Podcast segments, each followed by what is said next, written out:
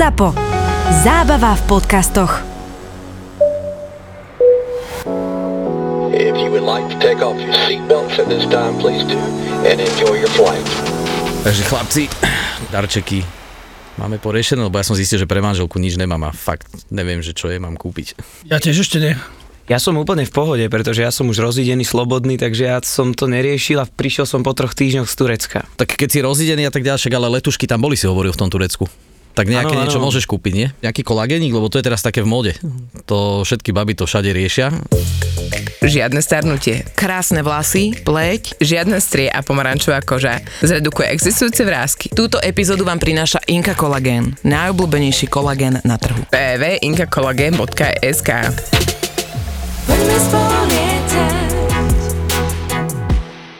Deje sa občas aj niečo zábavné v službe pri tých letoch, lebo ako lietať k ľudskému nešťastiu samé o sebe je také o, skľúčujúce, ale je to vaša práca. Ale sú tam aj, aj zábavné príbehy, také, ktoré sú úsmevné a končia fakt, že dobre. Ja mám taký tragikomický skôr príbeh na to, lebo s odstupom času už je to úsmevné, ale vtedy proste to úsmevné nebolo. Skôr by som povedal, že som sa až dostával k tomu, že skoro som bol vytočený, ale postupom času si na to človek tak ako povzdychne. Hej, to bol veľmi ťažký deň, kedy za jedno odpoludne sme mali, si pamätám, 5 akcií, v tej dobe to bol môj rekord asi od 12. do 6. 6 hodín a to bol ten prípad, keď sme tankovali bez vypínania. Uh-huh. To som v podstate aj, aj jedlo využíval prestávku na jedlo tak, že rotor sa točil, ale mi to donesli k vrtulníku, lebo proste pacienti boli boli v Roztrúsení. Tatrách a trvalo, hej, horskači boli rozlezení na troch miestach a proste sme lietali z jednej akcie do druhej, hej, v kuse. No a v takomto prípade, ale teda v takej dobe, sme dostali pomedzi dve akcie ešte jednu. My sme vykladali doktora niekde pod strednou baštou v doline, kde bol veľmi ťažko zranený polský chlapec, pri ktorom bol otec. Bolo to veľmi, veľmi smutné, veľmi nešťastné. Doktor bol vyložený na danom mieste a ja som so zachranárom odlietal z toho miesta a pokračoval som tankovať do Popradu, aby sme sa po nich mohli vrátiť. Už som nemal palivo. A pri lete naspäť, z hodov okolností cez vysielačku som dostal zásah, že ešte na ceste naspäť, či by sme nezobrali jedného pacienta zlomená noha na vachterke. To je chodník, ktorý je taký ako keby serpentinový smerom na žabie plesa a na rysy. Tak rýchle vyhodnotenie v hlave, tak si hovorím, áno, máme to po ceste, tak to stihneme. A je tam niekto, kto nám to naloží, lebo bol len jeden zachránár vo vrtulníku. Takže áno, že je tam člen Polskej horskej služby, náhodou je práve na tom mieste, že on nám aj volal, takže pacient tam je. Tak sme tam hneď malou zatačkou doleteli, pozerám chodník plný ľudí, kým sme našli, že ktorý to je. A videli sme tam nejako na skale chlap sedí, vyložená noha, fajči. Tak si hovorím, tak to asi nebude on. Zrazu Poliak z horskej služby ukazuje, hej, toto je váš pacient, hej, to, to ho treba zobrať. tak som prekvapený, si hovorím, no tak ja asi buď ako od letectva, alebo tak, že sa teší, proste si ešte pofajči predtým. Zahasil cigaretu, oni ho naložili, len čo sme zavreli dvere, ináč to nebolo jednoduché, lebo sme opreli jednu lyžu o skalu, z tej skaly nám to vlastne naložili do vrtulníka, v tom mieste ani iné, ani iné miesto není. Tak sme proste odlietali, len čo sa zatvorili dvere a dostal som to do, do predného letu a chlap hovorí, a mne stačí tuto na Štrbské pleso. Ja, ja už Jak dojdem. Vtedy som si hovoril pekne. Samozrejme, hneď som cítil asi o 30 sekúnd závan promile. Si hovorím, no dobre, no čo už. Tak samozrejme hovorím, tak toto nie, hovorím, tu na nebudeme pristávať, odvezieme vás do nemocnice, tam vás preberú, ošetria. Nie, nie, nie, že mne fakt stačí tu na, nie, nie, nie, vy pôjdete do nemocnice. Na druhý deň sme sa dozvedeli dokonca, že my sme ho vyložili na centrálnom príjme, že on z centrálneho príjmu sa vyparil. Ani nevieme, kto to bol.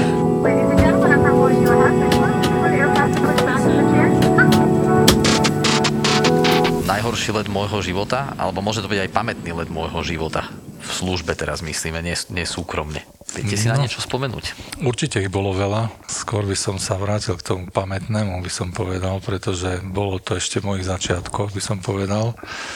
Po tom lete mi povedal kolega starší, ktorý tu už bol niekoľko rokov, že na ten let si ešte budeš dlho pamätať. Ja hovorím, no tak za, začínam, tak snad ich bude ešte viac, nie? A ich, ich bude veľa proste. Ale na ten si pamätám špeciálne. Bolo to také, v podstate začínalo to veľmi zlým počasím, s tým, že sme dostali výzvu na chlapika, alebo teda na pacienta zasypaného lavínou. Traja alebo štyria ľudia sa vybrali z pustého pola na Andrejcovu a prechádzali pod Kráľovou holou severnou stranou e, cez miesto tzv. Martaluska. To je jediné miesto, taký malý kotlík. Keď môže padnúť lavina, tak len tam. No presne to sa stalo. Oni, oni prechádzali strmým terénom a sami si to odrezali. Z hodov okolností proste vyhrávali sa skoro všetci, akurát posledný zostal pod snehom a nevedeli ho nájsť, tak zavolali. No, pohľad z okna veštil, že tam nemáme šancu sa dostať. Hrevienok v mraku, dohľadnosť 3-4 kilometre. Proste rozhodujeme sa, či vôbec niekde letieť.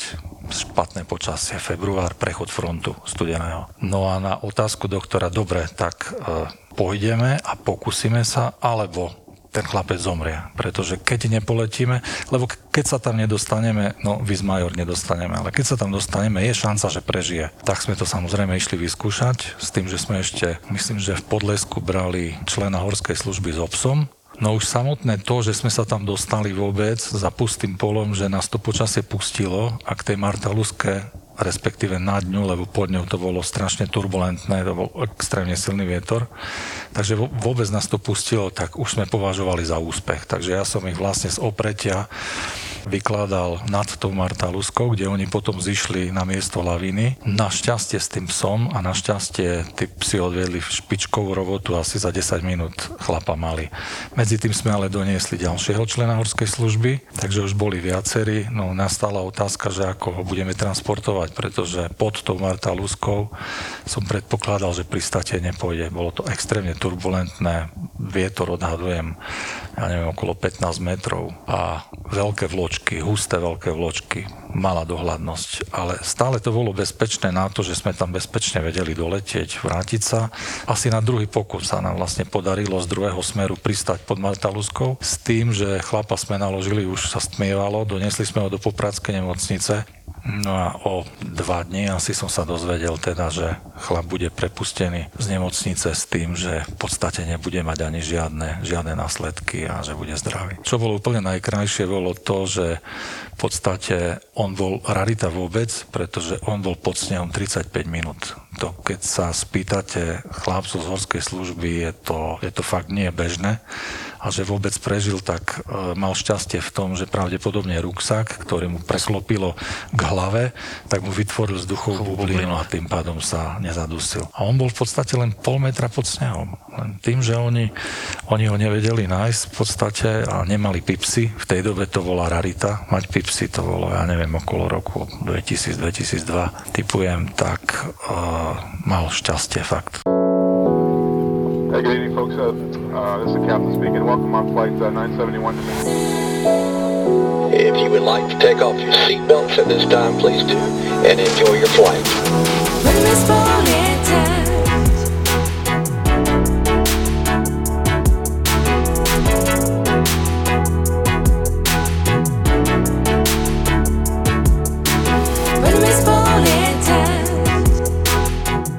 Poprade, vyrazili sme ráno o 6 po celku úmornej ceste, dorazili sme sem do ATE, ideme sa trošku porozprávať na tému vrtulníky a záchranárske vrtulníky, záchranárske práce. Našim dnešným hosťom podcastovým je pán inžinier William Krivák. Zdravím vás. Dobrý deň, Už sme, vítajte. už sme sa zoznámili aj pri vrtulníku, ste nás tam trošku povodili, pozreli sme si, Niektoré aj vo vrtulníku. áno, Filip si aj zaletel. Mal dobrý zážitok celku, hovoril, hlavne to pristáte sa mu páčilo. Drifty. to bolo super. Už sme mali nahrávať pred nejakým časom, len bohužiaľ momentálne nám to prerušila táto covidová situácia, museli ste odletieť na zásah. Čo tam bolo? Mali ste prevážať pacienta, že? Mali sme prehážať pacienta z Kežmarku do Humeného. Úplne typická situácia dnes, lebo nemocnice sú plné a tým pádom vlastne vykonávame hlavne tieto lety medzi nemocnicami, pretože je to samozrejme najrychlejšie, takže vlastne sme v systéme zachranárskom, kde nás využívajú práve na tieto transporty, ale vieme všetci dobre, aká je situácia náročná, až povedal by som na hrane. Takže vlastne došlo k tomu, že preto tu môžeme teraz tak rýchlo sedieť, lebo nakoniec ten zásah bol odvolaný, lebo pacientka tesne predtým, než sme mali vzlietnúť, tak zomrela. Bohužiaľ je to typická situácia, dneska nie je to prvý prípad a skôr sa obávame toho, že to budeme zažívať častejšie. Je to ťažká situácia. Čiže pri takýchto pacientov vlastne, čo, do, ako sa pripravujete na taký let? Pre týchto pacientov v podstate e, okrem bežného letu, ktorý normálne robíme, tak sa musíme pripraviť samozrejme, e, čo sa týka ochranných prostriedkov. To znamená, my tomu hovoríme skafander. Natiahneme si ten celotelový oblek, natiahneme si návleky na nohy, rukavice, a špeciálne pre pilota je to fakt dosť nepohodlné, pretože samozrejme niečo ako, ako lyžiarské okuliare, tým pádom nemôžeme mať prilbu, mm-hmm. pretože sa to do prilby nevojde. No a okrem toho ešte sluchatka. No a samozrejme letieť s tým nejakú dobu, všade sa vám to zachytáva, aj ten priestor vrtulníku není veľký, je tam riadenie, kde máte ruky, nohy na riadení, musíte ovládať nejaké spínače, tým pádom máte rukavice, gumené rukavice na rukách. No, je to dosť nepohodlné, ale samozrejme situácia je taká, že si to vyžaduje, takže musíme to nejakým spôsobom akceptovať a prispôsobiť sa. A po prevoze takéhoto covidového pacienta potom ešte nastáva to, že musíte vlastne vydezinfikovať celý vrtulník, že? Áno, presne tak. Čiže vlastne ten vrtulník nie je schopný nejakého zásahu a nasadenia nejakú chvíľu, kým sa nevydezinfikuje, neodletí. Presne tak. Na to používame taký prístroj, ozonovač, kde ten vrtulník sa ozonuje, lebo je to na, najlepší spôsob na e, dezinfekciu. Poznám, robíme v simulátore. Áno, takže Hej. toto používame aj my. A dezinfikuje to až tak dobre, že rastliny to nemajú radi. Nechal som tam palmy a trvalo to týždeň, kým neboli. Aha, tak to sme neskúšali vo vrtulníku. Rastliny nemajú radi ozón. Aha. Je to veľmi zlá situácia, ale keď už sme pri tom vrtulníku, na, na akých strojoch lietate. A teraz myslím konkrétne tuto v Poprade, nemyslím kompletne celá tá záchranárska letka, ale s čím sa lieta dohovor na tie zásahy. Dohovor konkrétne v Poprade sa lieta s vrtulníkom Augusta A109K2. Dlhodobo v podstate začiatok prevádzky tohto typu bol už v roku 2003. Je to vrtulník pôvodne vyrobený v Taliansku, ale v podstate dizajnovaný švajčiarskou regou. No, takže my sme vlastne od e, švajčiarskej regy nakúpili tieto vrtulníky a dodnes lieta vrtulník tuto v Poprade, s tým, že na strediskách v Banskej Bystrici a v Žiline, kde tiež lietajú dohovor a používajú naviak ako my, tak tam sa lieta s vrtulníkom Bell 429, kde mohol kolega si vyskúšať aj ten krátky letík, ktorý sme mali. Chcem sa stať pilotom vrtulníka záchranárskeho. Čo k tomu potrebujem? Aby sme spravili taký nábor. A, áno, keby, keby niekto bol potenciálne. Nábor by sa zišiel, lebo v budúcnosti bude stále väčší a väčší problém, keď uh, dôjde k tomu, že naša generácia, ktorá v súčasnosti lieta, postupne bude odchádzať do dôchodku, takže príde tá doba, že bude veľká potreba pilotov, ale tá cesta je taká trošku dlhšia ako na bežné lietanie. V prvom rade každý, kto chce lietať, musí si urobiť preukaz pilota.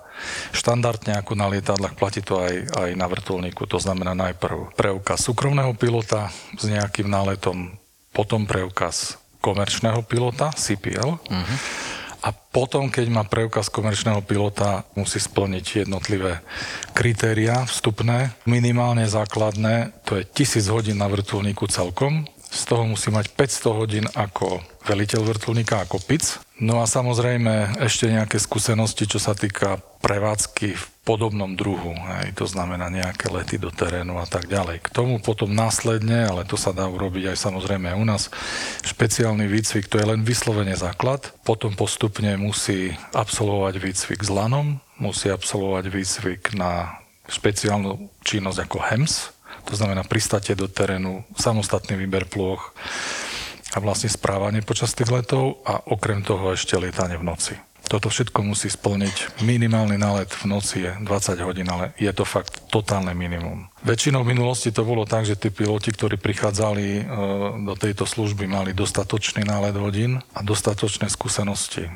90-95% pilotov u nás je z armády to bola asi jedna z najlepších škôl vôbec na lietanie, lebo rôzne činnosti, rôzne zásahy, veľa skúseností a postupné zdokonalovanie. To znamená, že od armády viac menej prichádzajú piloti skoro hotoví, tu už dostávajú len vyslovene špecifika čo sa týka výcviku. A z civilu by som povedal, tam je najväčší problém ten, že ten nálet pilotov jednak nie je veľký, to som chcel povedať, že tisíc hodín je celkom slušná. Áno, je to, keď si zoberiem, že do, palka. dopravní piloti chodia na štan normálne na lietadlo, im stačí 200 hodín. Áno. A v podstate už idú do, do veľkého lietadla a toto je... Druhá vec je, že to lietanie v civile momentálne, aspoň čo máme my skúsenosti, tak je dosť oklieštené. Ani nemyslím, čo sa týka náletu hodín, ale spôsobu lietania. To znamená, že sa opakuje stále len určitý druh letov, let z bodu A do bodu B. Aj málo letov, kde ten pilot si vyberá priestor niekde v teréne, kde musí pristať na rôzne plochy, kde sa musí rozhodovať za letu. A toto je problém na zachránke. A v tomto je táto robota ťažká.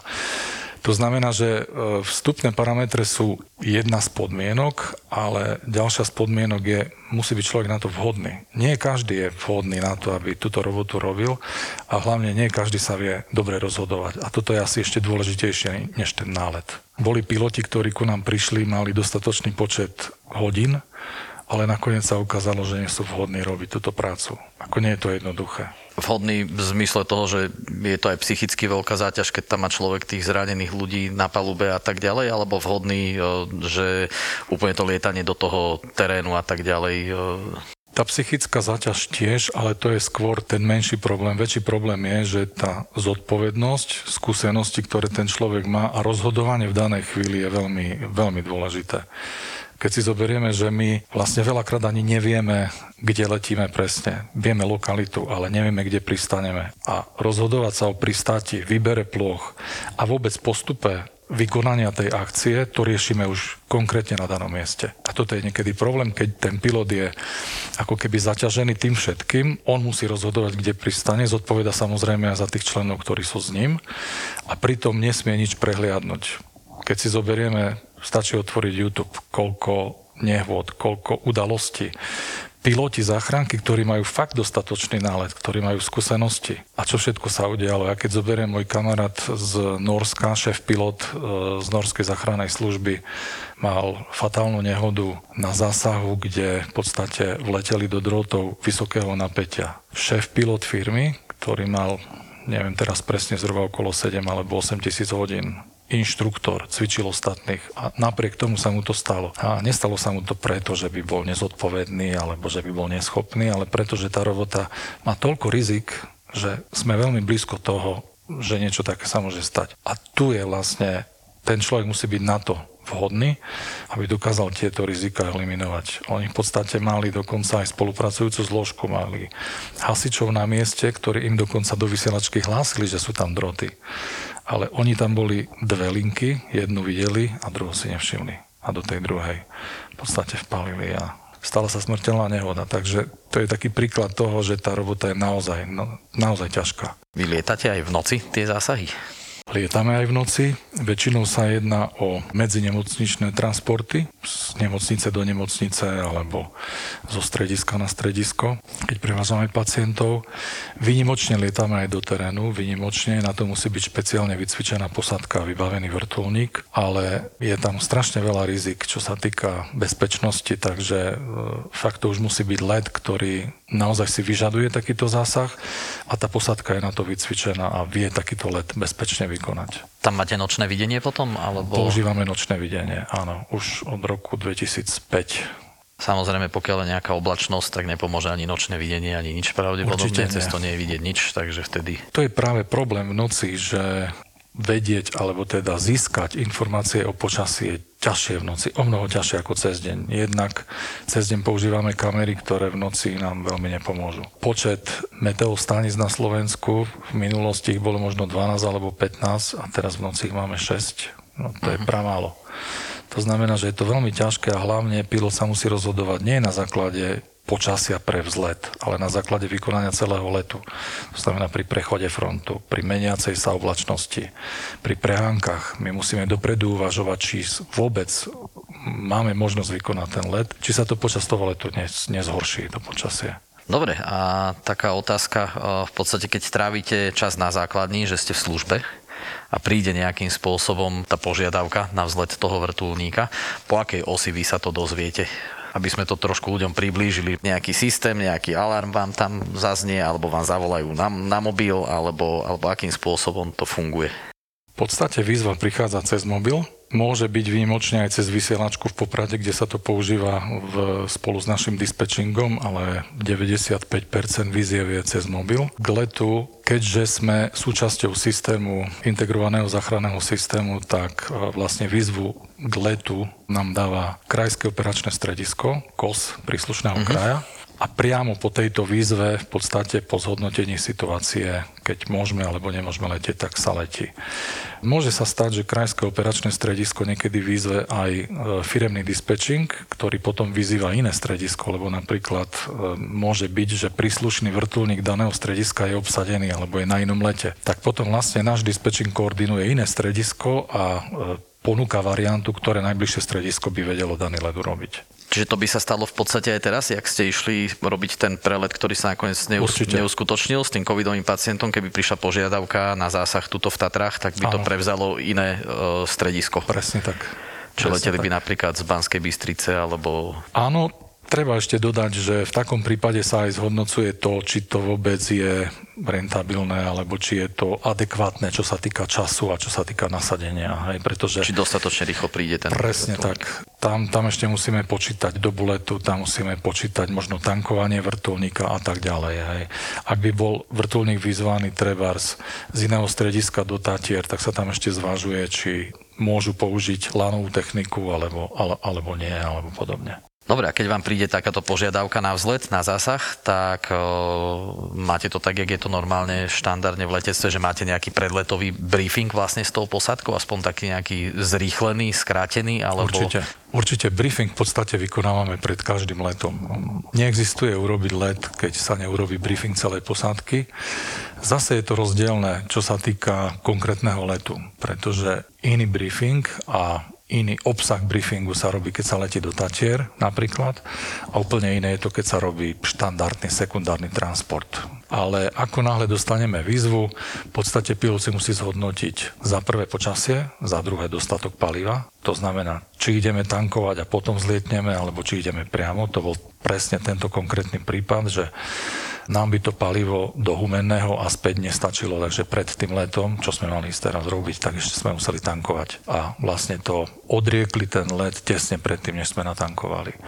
V normálnom prípade, keď to máme v našom regióne, v dosahu našich letových minút, tak sa letí bez tankovania a vykoná sa ten let urgentne, čo najrychlejšie.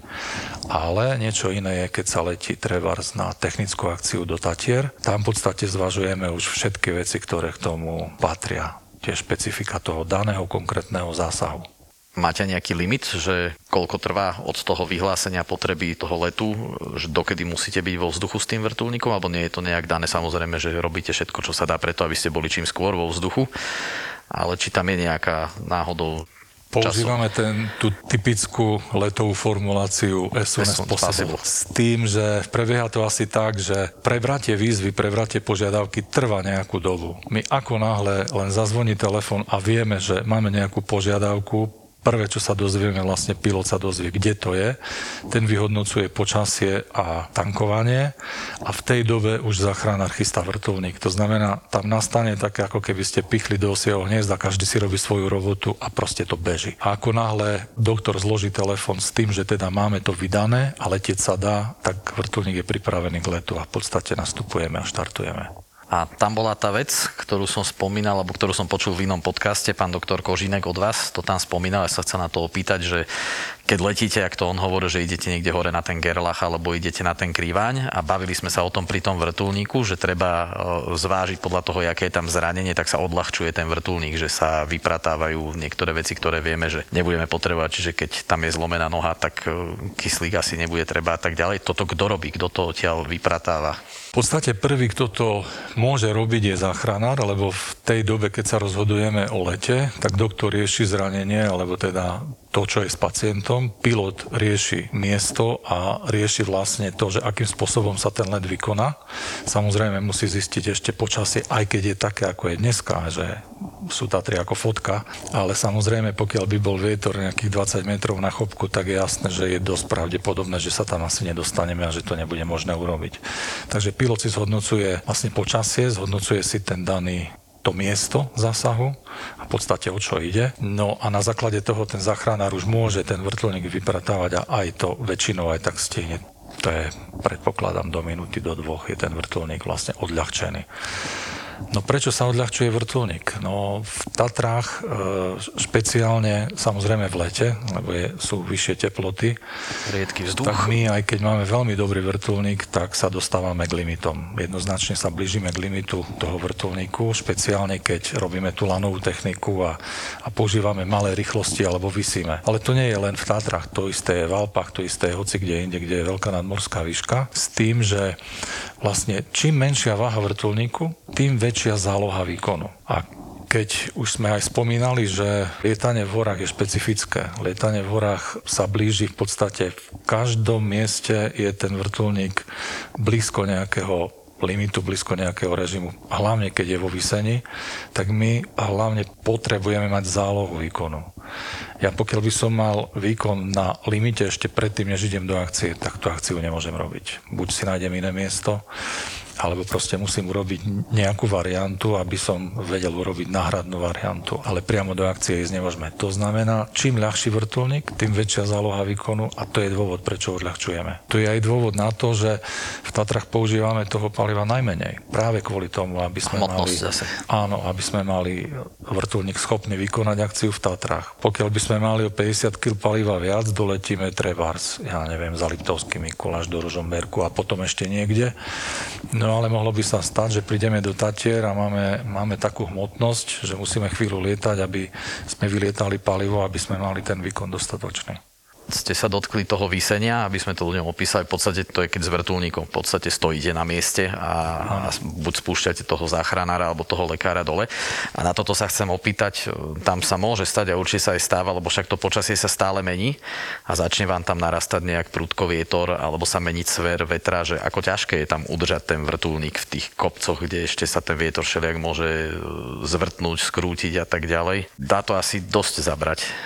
Niekedy veľmi ťažké a je to relatívne dosť často, hlavne keď je, je počasie veterné. Samozrejme, že pokiaľ je malý vietor alebo bez vetrie, tak je to mnoho jednoduchšie, tak ako dneska. Ale poslednú dobu, čo si spomínam v Tatrách, skoro každá jedna akcia je ako keby ťažšia ako, ako v minulosti. Hlavne kvôli tomu, že momentálne to počasie sa mení takým spôsobom, možno je to vplyvom globálneho oteplovania, že málo kedy sa nám stane, že máme v Tatrach takú akciu, my, my tomu hovoríme dovolenková, že tam doletíme proste, urobíme štandardne, žiadny problém, všetko je úplne tip-top, tip-top. a žiadny problém není a ani nemáme čo riešiť na debriefingu. Väčšinou je to tak, že už keď nás zavolá horská služba a berieme horskáčov, tak už pri prilete alebo počas toho letu už rozmýšľame dobre, keď sa tam nedostaneme, ako to budeme robiť, či to vôbec pôjde a či to pôjde z tej strany alebo z tej strany, pretože väčšinou mám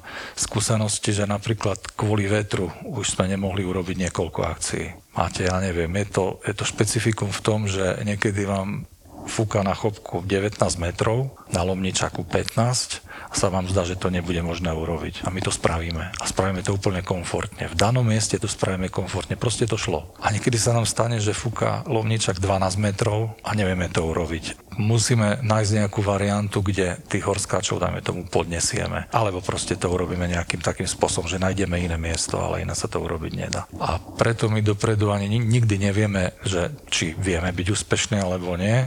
Zásada je taká, že sa pokúsime o to, čo sa dá. Už keď ste našli tých horskáčov, kde ich vyzdvihujete? V podstate my počas toho, ako príjmame výzvu, to som ešte možno mohol spomenúť, že okrem toho, že dostávame výzvu z KOSu, zvykneme v Tatrách dostávať výzvu aj priamo od horskej služby, ale vždycky je to v koordinácii s KOSom. To znamená, pokiaľ sa jedná už o špecifickú akciu, tak aj od nich môžeme dostať výzvu. Tak vtedy vlastne dohodneme, koľkých členov horskej služby berieme a oni ich pripravia na ten náš heliport. My pokiaľ pripravíme vrtulník, zlietneme, preletíme do Smokovca, členovia horskej služby tam už čakajú a podľa toho počtu. Väčšinou sú to také dve základné varianty, ktoré robíme. Buď berieme jedného člena horskej služby, ktorý pomáha našemu doktorovi a je s ním vypustený do terénu, alebo sa môže stať, že keď vieme dopredu, že pacient sa nachádza v teréne, kde pre nášho doktora by to bolo nebezpečné, tak bereme dokonca dvoch príslušníkov horskej služby a zatiaľ náš lekár zostane na heliporte v Smokovci. Tedy je to vyslovene taký technický zásah, špeciálny technický zásah, jedná sa hlavne o vyprostenie, kde v prvom rade musíme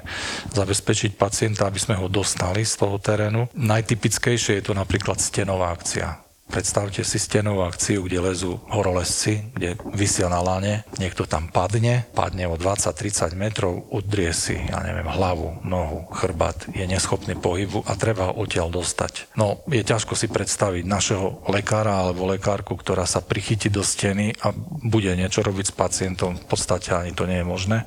V prvom rade toho pacienta treba dať niekde, kde sa dostane k nemu náš lekár. To znamená, že v takom prípade berieme dvoch členov horskej služby, podvezieme ich do steny, pripravia pacienta, potom ich zvezieme niekde na nejakú plošinku alebo na nejaké miesto, kde sa dá pristať a buď už medzi tým tam donesieme našeho lekára, alebo potom toho pacienta s horskačmi donesieme až do Smokovca. A tí príslušníci tej horskej služby, ich keď beriete, tak oni sú vnútri vo vrtulníku, alebo ich už beriete tak, že sú aj e, buď v tom podvese, alebo sú na tom navijaku, že tak ich vysádzate? Jednoznačne vo vnútri, pretože my keby sme ich mali v podvese, je tam určitá maximálna rýchlosť, my by sme leteli veľmi pomaly mali na to, aby sme tam doleteli, to je prvá vec. A druhá vec, my vždycky, keď priletíme na akciu, a to určite ako poslucháči, ktorí sa pohybujú v Tatrach, videli, že vždycky, keď vrtulník priletí, tak si urobí taký ako keby okruh. No, niekto si môže myslieť, že aha, vyhliadkový let, ale v tom okruhu sa robí strašne veľa vecí. V podstate v prvé, čo je, tak ten pilot si musí urobiť takú previerku počasia. Hej. To znamená, že presne ako sme sa bavili,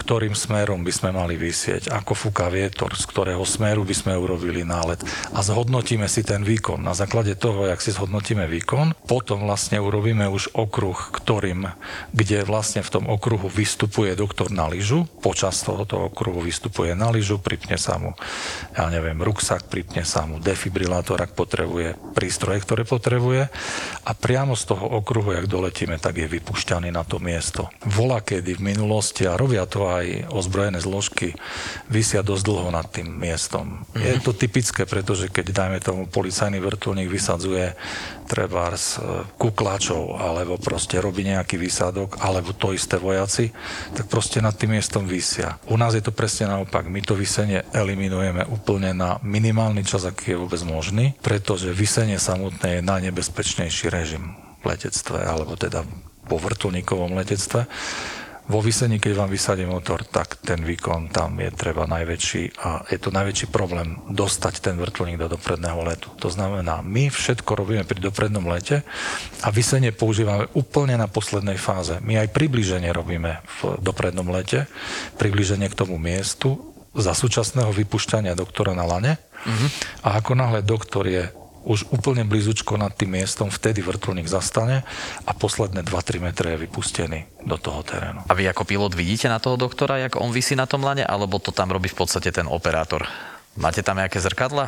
Máme zrkadla, robí to operátor, je to v kooperácii a v kombinácii. V podstate sa to robí tak, že pri prílete ten pilot, pokiaľ vidí, tak e, ten pilot ide podľa seba. A zachránár vie, že nemusí nič hovoriť. Ako náhle pilot dochádza do stavu, že sa mu stráca ten bod alebo to miesto vysadenia pod vrtulníkom, tak povie zachránárovi, nevidím navadzaj a vtedy preverá koordináciu a tú navigáciu operátor a on súčasne vypúšťa doktora na lane a súčasne naviguje. Je to súčasná komunikácia o vzdialenosti a výške. A podľa toho ten pilot je už ticho a podľa toho vlastne letí. Čiže ten operátor v podstate dáva nejaké povely bližšie doprava, dole, nižšie, vyššie, alebo akým spôsobom naviguje toho pilota. Toto ma strašne zaujíma, že jak prebieha Len tá koordinácia. operátor dáva povely a je veľmi dôležitý ten operátor. Je veľmi dôležitý, je to jedna špičková robota, ktorú musí odviesť. Samozrejme na tom to je tiež dobrá téma do budúcna, pretože ono sa zdá, že záchranár vo vrtulníku je obyčajný záchranár. Nie. Pri takejto činnosti je to špecifická záležitosť. Každý jeden je vycvičený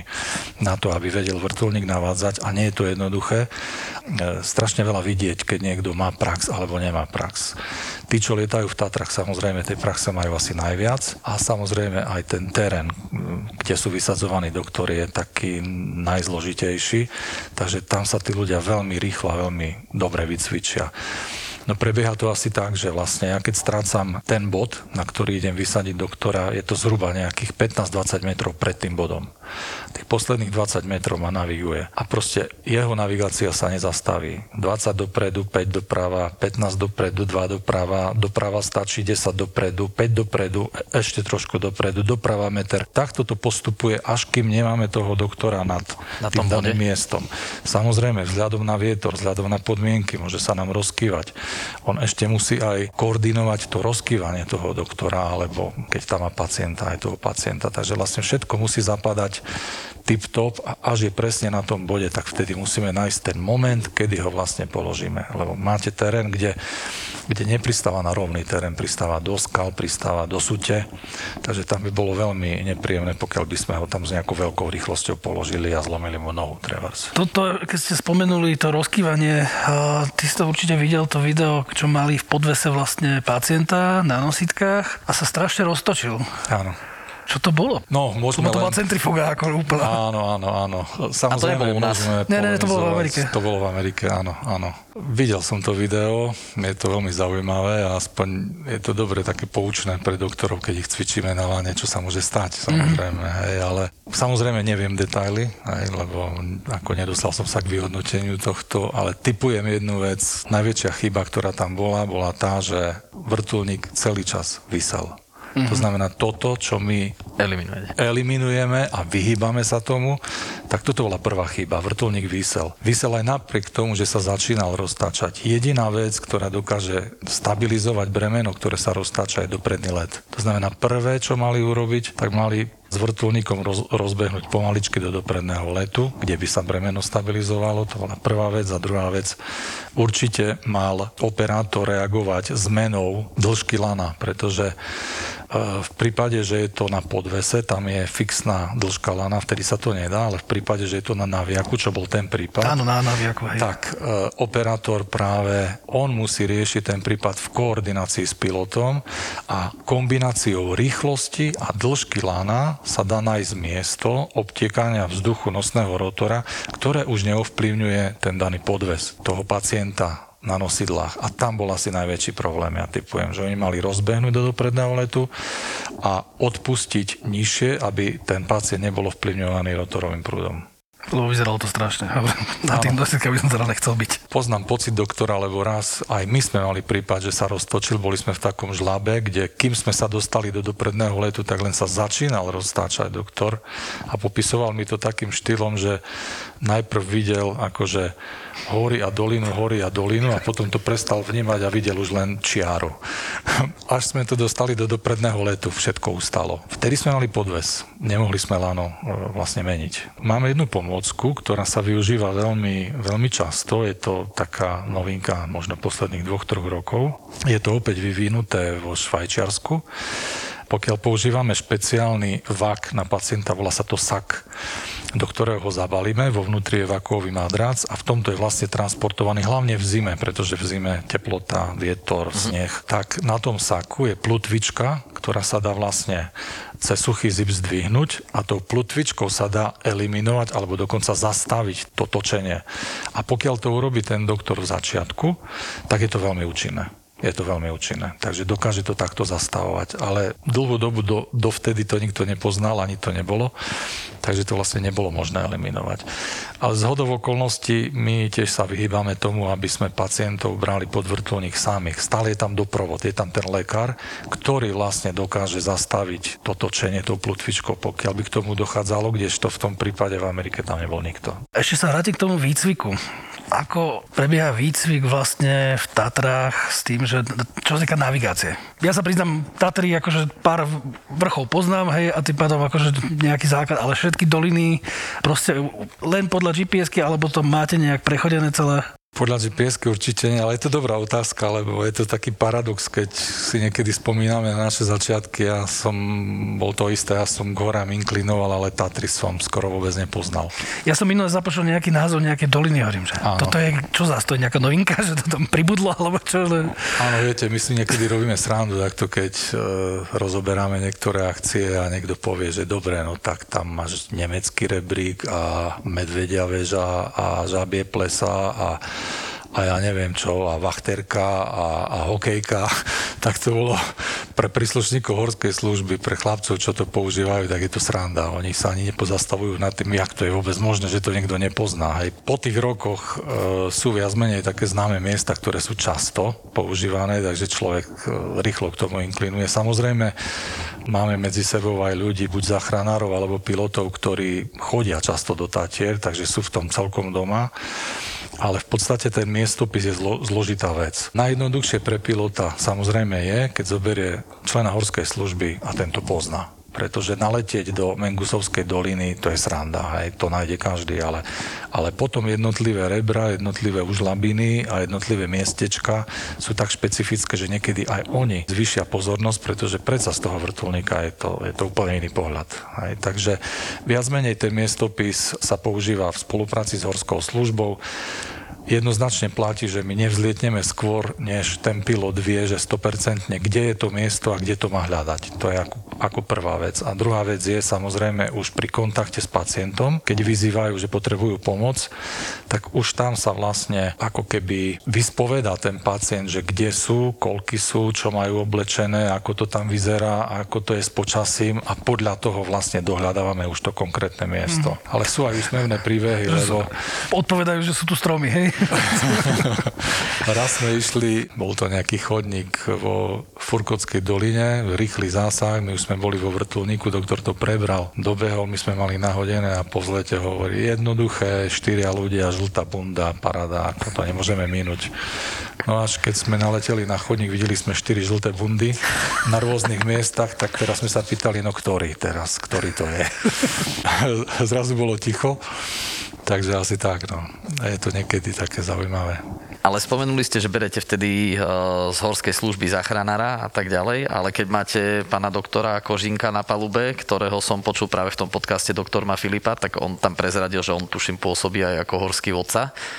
Tak Áno, tam presne. to máte jednoduchšie s tou orientáciou v teréne, on to musí tam to máme úplne jednoduché, pretože on je v horách doma asi rovnako ako členové horskej služby a poznám to úplne fantasticky. Samozrejme sú akcie, kde člena horskej služby nepotrebujeme. Príklad úraz na známom mieste, kde sa jedná vyslovene len o naloženie pacienta a odnesenie do nemocnice, kde nepotrebujeme ďalšieho človeka, ďalšie ruky, tak vtedy letíme bez príslušníka horskej služby. Ale pokiaľ je to len na trošku zložitejšom teréne a, a treba pomôcť, tak vtedy, vtedy verieme stále horskáčov. A aké je také najťažšie miesto na pristáte pri zásahu v Tatrach? Aj keď viem, že ono sa to asi určite nedá globalizovať, lebo záleží to, závisí to strašne veľa aj od tých poveternostných podmienok a tak ďalej, ale na čo si tak spomeniete, že čo bolo obzvlášť ťažké, kde ste museli posadiť ten vrtulník?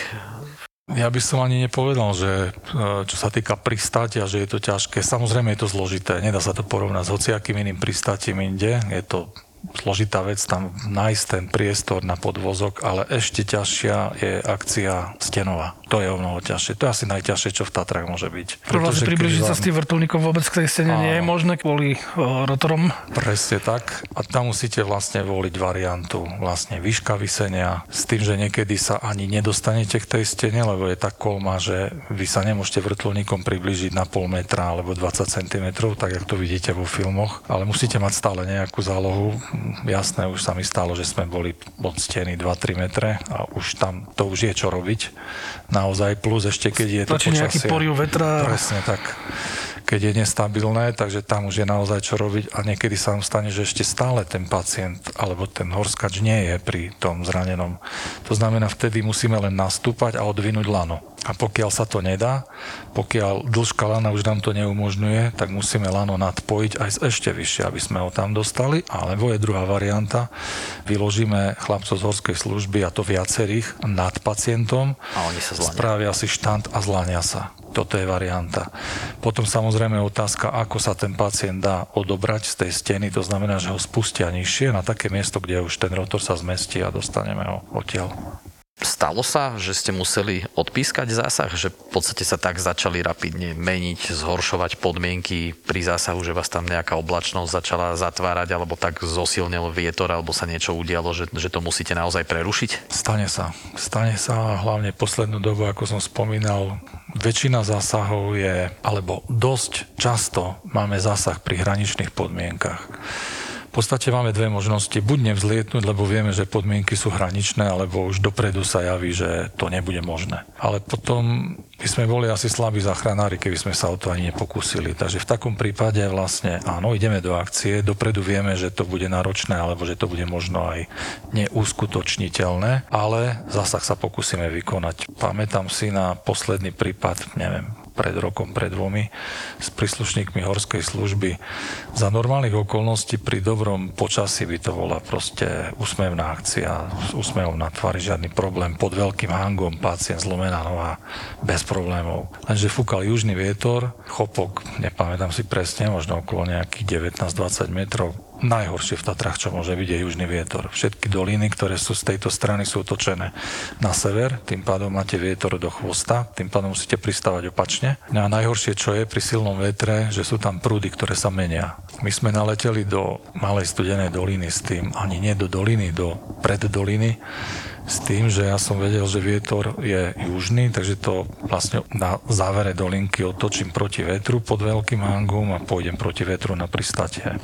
Opak bol pravdou. Na ľavej strane doliny to fúkalo z juhu, a len čo som sa otočil, tak to fúkalo od severu. A takým spôsobom, že sme mali čo robiť, aby sme z toho zdrali, pretože ten vrtulník stráca výkon, výkon máte na limite a vrtulník klesá. Tedy sa dá len roztlačiť do doprednej rýchlosti a proste z toho terénu uniknúť. Tak aj bolo. To znamená, že toto sú také typické veci, kedy aj to počasie, čo sa týka oblačnosti, nie je problém, ale čo sa týka vetra, je to, je to kritické. Ďalšia vec, keď máte v takom vetre niekde zavisieť, proste máte niekoho vypustiť na lane, no, není to možné. V tomto prípade to bolo tak, že vlastne chlapci horskači museli ísť vlastne po zemi. Museli po vlastných. Áno, po Ale to ste vlastných. ich, tých, čo ste mali na polbe, ste niekde vysadili bližšie? Áno, vtedy to zvykneme robiť tak, že čo najbližšie sa dá vysadiť, tak ich vysadíme a oni potom podídu a prípadne donesú toho pacienta. Podobný prípad bol pod Kriváňom niekedy na jar, tesne na jar, ale to bolo zase kvôli oblačnosti. Keď sme mali výzvu, my sme boli na lete z Košic do Popradu a počas letu sme dostali výzvu. Mali sme natankované, takže môžeme ísť. Išli sme priamo z no len medzi tým, čo sme tam doleteli, tak ten pacient už bol v mraku. To znamená, vysadili sme chlapcov z horskej služby pod oblačnosť a oni boli raz v mraku, raz neboli v mraku. Raz v mraku, raz neboli. Áno, už môžete, teraz sa dá. No kým sme tam len nastúpali, už zase ich nevideli. No proste, takže to je taký spôsob hľadania možnosti. Nakoniec to podniesli niekde, kde, kde sa to dalo zobrať a, a sme to zobrali. Ale ono sa to mení v priebehu minúty. To bola práve tá otázka, to je od aj vášho kamaráta Vila, týmto ho pozdravujem, dúfam, dúfam že sa Napodobne. uvidíme budúci týždeň, že začne sa zatvárať tá oblačnosť, že aká veľká je tá trpezlivosť a tá skúsenosť, vlastne záleží to asi od každého pilota na základe dôvery vo vlastné schopnosti, skúsenosti a tak ďalej, ale aká veľká je tá trpezlivosť, kedy si poviem, že a dosť ideme von z tohto. Že to, mm-hmm. tie, roz, tie myšlienky a to zhodnocovanie neustále, keď pozerám na tú oblačnosť, čo to robí, teraz viem, že tam je človek, ktorý potrebuje moju pomoc, ale aj tí ľudia v tom vrtulníku majú svoje rodiny a musia sa vrátiť domov, čiže za hranicu bezpečnosti v žiadnom prípade nejdete. Musí to byť veľmi ťažké. Aj to rozhodnutie spraviť, že tam nechám toho človeka. Je to náročné, v tomto prípade je to určite náročné. Tá hranica je asi niekde tam, že ten človek alebo ten pilot musí mať istotu, že z toho miesta sa vie dostať preč. To znamená, že môže byť tá oblačnosť aj blízko, môže pulzovať, ale takým spôsobom, že 100% musím vidieť na zem a 100% musím vedieť odletieť niekde do voľného priestoru. Keď by som to porovnal, tak rozdiel to bude, keď som niekde na závere doliny, a tam pozuje oblačnosť a ja mám celou dolinou preletieť a dostať sa preč. A oblačnosť sa nasúva zo spodu doliny, tak je to úplne iná situácia, ako keď som na, ja neviem, južnej strane Slavkovského štítu a tá oblačnosť ide len ako keby zo západu na východ, aj viac menej stabilná. Tak tam asi by som si dovolil ísť bližšie k tej oblačnosti ako na závere doliny. Prípad od prípadu a samozrejme od skúsenosti. Ale čo je veľmi, veľmi dôležité povedať, že niekedy, aj keď ten dotyčný pacient je na nejakom mieste a si myslí, že vidí do doliny, tak z pohľadu pilota je to úplne iné, pretože veľakrát on ani nevidí, čo je za ním, čo je možno 100 metrov, 200 metrov vedľa a oblačnosť, ktorá sa nasúva, tak to vôbec nemôže vidieť. Takže ten pohľad a to zhodnotenie je niekedy úplne iné. A keď sa bavíme o tom pacientovi, že sa pátra po ľuďoch, chodíte aj takéto akcie robiť, že sa hľadajú stratení ľudia v Tatrách v kopcoch? Nie, nie, nie. Táto činnosť je vyslovene špecifická pre letku ministerstva vnútra. Oni to majú predpokladom určené aj zo zákona. My, keď chodíme pátrať, tak viac menej patráme tak, že keď vieme, že konkrétne zranenie je niekde a chlapci z horskej služby nevedia úplne presné miesto, ale ide sa priamo na akciu, tak vtedy sa pátra po tom pacientovi, na ktorom mieste sa nachádza, aby sa našiel. Aj koľkokrát ľudia volajú, sú zmetení, nevedia špecifikovať to miesto, kde sa nachádzajú. Niekedy si pomilia farby chodníkov. Takže v takom prípade je to kvázi ako keby patranie na začiatku akcie, ale len pre toho dotyčného pacienta. Ale patranie, ako spomínate vy, niekto sa stratí alebo niekoho zasype lavina na dlhú dobu, tak toto už je práca pre letku ministerstva vnútra a chlapcov z horskej služby. A keď pátrate v podstate tak, jak ste hovorili, že hľadáte toho pacienta, vy máte možnosť s ním, keď on má mobil funkčný pri sebe, máte možnosť s ním komunikovať aj napriamo? Taká otázka, že vám ho vedia spojiť a vy sa ho pýtate, či počuje ten vrtulník, Máme. alebo či bližšie ďalej a tak ďalej. Máme a je to jedna z najväčších e, pomôcok počas navigácie. Veľakrát sa nám stane, jednak v Tatrách, ale samozrejme aj napríklad, keď sú horské úrazy alebo turisti, cyklisti, tak je veľmi dôležité mať spojenie s pacientom a pokiaľ máme, tak mnohokrát sme našli pacienta tak, že on nemal ani predstavu o tom, kde je, my tiež nie, v hustom lesnom poraste a len na základe kooperácie vlastne počas telefonovania sme zistili, že práve teraz sme nad ním. Tak sme si našli najbližšiu plošinku, čistinku alebo nejaký priestor medzi stromami a tam sme vypustili doktora. Veľmi to pomôže. Tak taký posledný ostrý zásah, keď si spomeniete? Posledný ostrý zásah bol na, alebo respektíve pod Kriváňom, na kryžovatke značiek, kde došlo k pádu pacienta s tým, že mal poranené, myslím, že aj dolnú končatinu, ale určite aj hornú končatinu s tým, že mal tržnú ránu na, na prste, dokonca viditeľnú zlomeninu a dokonca obnaženú kosť, podľa toho, jak hovoril e, doktor. Taký typický horský zásah s tým, že sme vysadili doktora na navijaku. Počas toho, ako pripravoval, tak sme si našli miesto. Väčšinou tá akcia sa robí tak, že si nájdete miesto na medzipristáte, pretože my toho pacienta, ako náhle ho dáme do navijaku, tak nemôžeme ho rovno za letu nasadiť do vrtulníka, musíme niekde pristať, tam ho položíme ako keby do terénu, pristaneme vedľa neho a potom zachránár s lekárom toho pacienta naloží do vrtulníka a pokračujeme do nemocnice. Tak toto prebieha. Čiže ten nosidel sa nedajú vlastne vyťahnuť na tom navijaku? Vyťahnu do, sa do, ale vťahnuť dovnútra. Tak myslím. dovnútra sa nedajú. Áno, vyťahnú sa až k vrtulníku, to slúži v podstate na dopredný let, takže my dopredný let vykonávame s doktorom, ktorý je pritiahnutý k tej lyži, k tomu stebaru vrtulníku, ale samotné naloženie prebieha tak, že najprv vysadíme doktora, zhruba odvinieme lano do, na 7 metrov, položíme ho na vhodné miesto, vedľa nich pristaneme a naložíme pacienta už potom. Potom už letíte. Trošku náročné je to v zime. Už som videl, už som videl akcie, kde to bolo fakt náročné 2-3 metre dostať k vrtulníku pacienta v snehu, ktorý je popas, uh-huh. s tým, že nemôžeme ani vypnúť, ale točíme, to znamená, že ja nemôžem pomôcť a upenlivo len pohľadom pomáham obidvom, aby toho pacienta naložili. No je to niekedy ťažké. Tak, tak sa nech tlačíte očami. Špičkovú, Ale zase, zase, keď sú na tých eh, nosidlách, na tej doske, tak si to potom s ňou môžeš posúvať, vieš. Ale ty sa zabáraš do polpása. to nevadí, ty už, ty, ale vieš, nemáš problém s tým pacientom. To pristáte do snehu, ešte to je taká vec pre mňa zaujímavá, veľa, veľa lyžujem a vydám to často. Na to zaujímavé, akým spôsobom sa to koordinuje, lebo vždycky tam je kopec vedavcov, jak ten vrtulník tam ide pristávať. Tam už asi nájsť to miesto, že kam idete sadať, lebo už sa vie, že pri ktorej stanici, ktorej lanovky ten pacient bude a tak ďalej. Tam je niekto na zemi, kto pomôže zabezpečiť ten priestor na to pristáte, nech sa tam tí ľudia nemotajú, alebo majú tí ľudia prirodzený rešpekt, že vidia, že ide vrtulník dole a idú na bok. Povedal by som aj aj.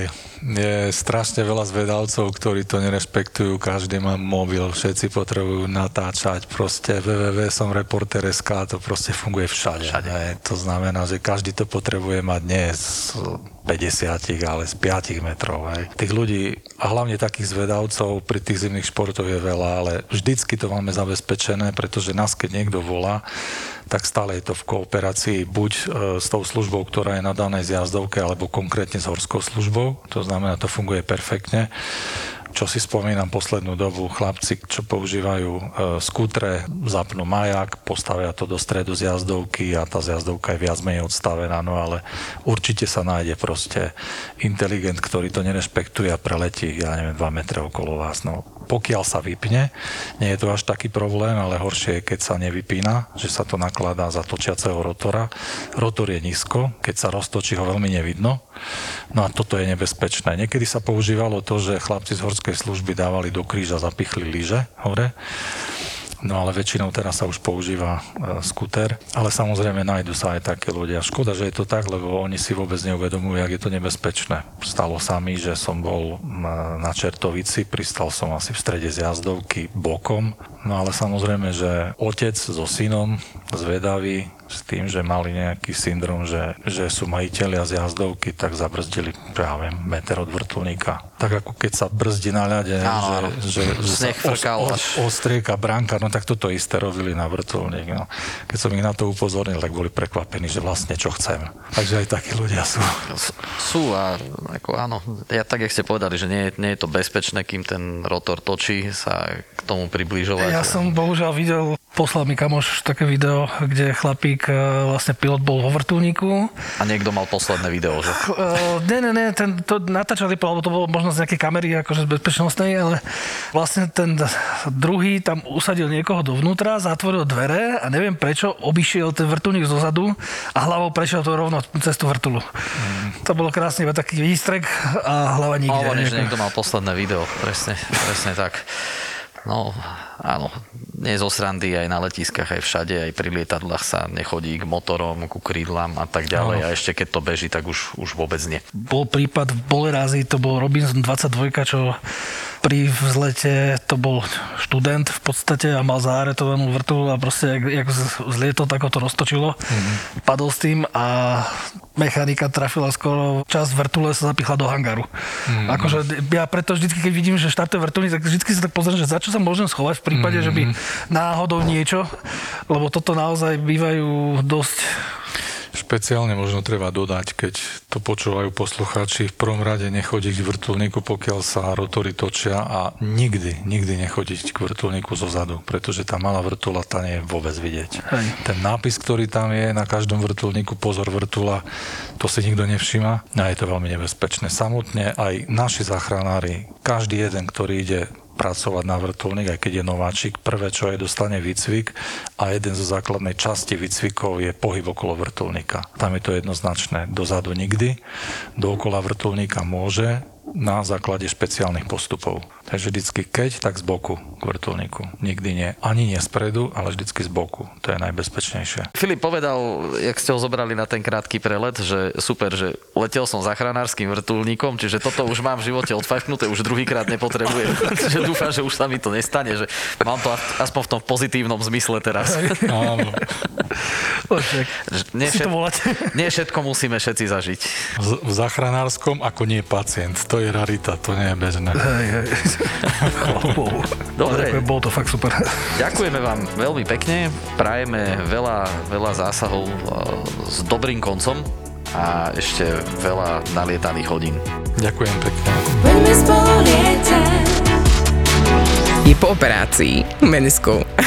A okrem toho, že vyzerá neskutočne, tak to pomohlo pri regenerácii po operácii. Okrem toho, že Inka Collagen pomáha regenerácii po operácii klbov, tak si pro ňom ešte aj krajšia. No, to je aké, že... Oh.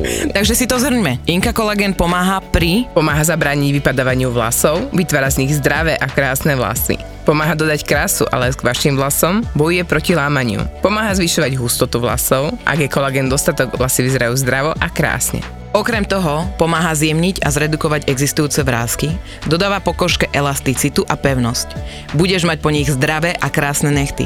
A taktiež pomáha aktívnemu životnému štýlu. Všetky informácie nájdeš na www.inkakolagen.sk inkakolagen.sk Asi to idem objednávať, lebo toto, čo som našiel na tom webe, vyzerá brutálne. Ali, tak ti závidím. Keby som mal manželku alebo priateľku, určite by som jej kúpil relaxačný kolagénový balíček s vitamínom C, sypaným čajom gejša a kvalitným uterákom. Tento Inka kolagén je 100% živý morský kolagén bez prísad. inkakolagen.sk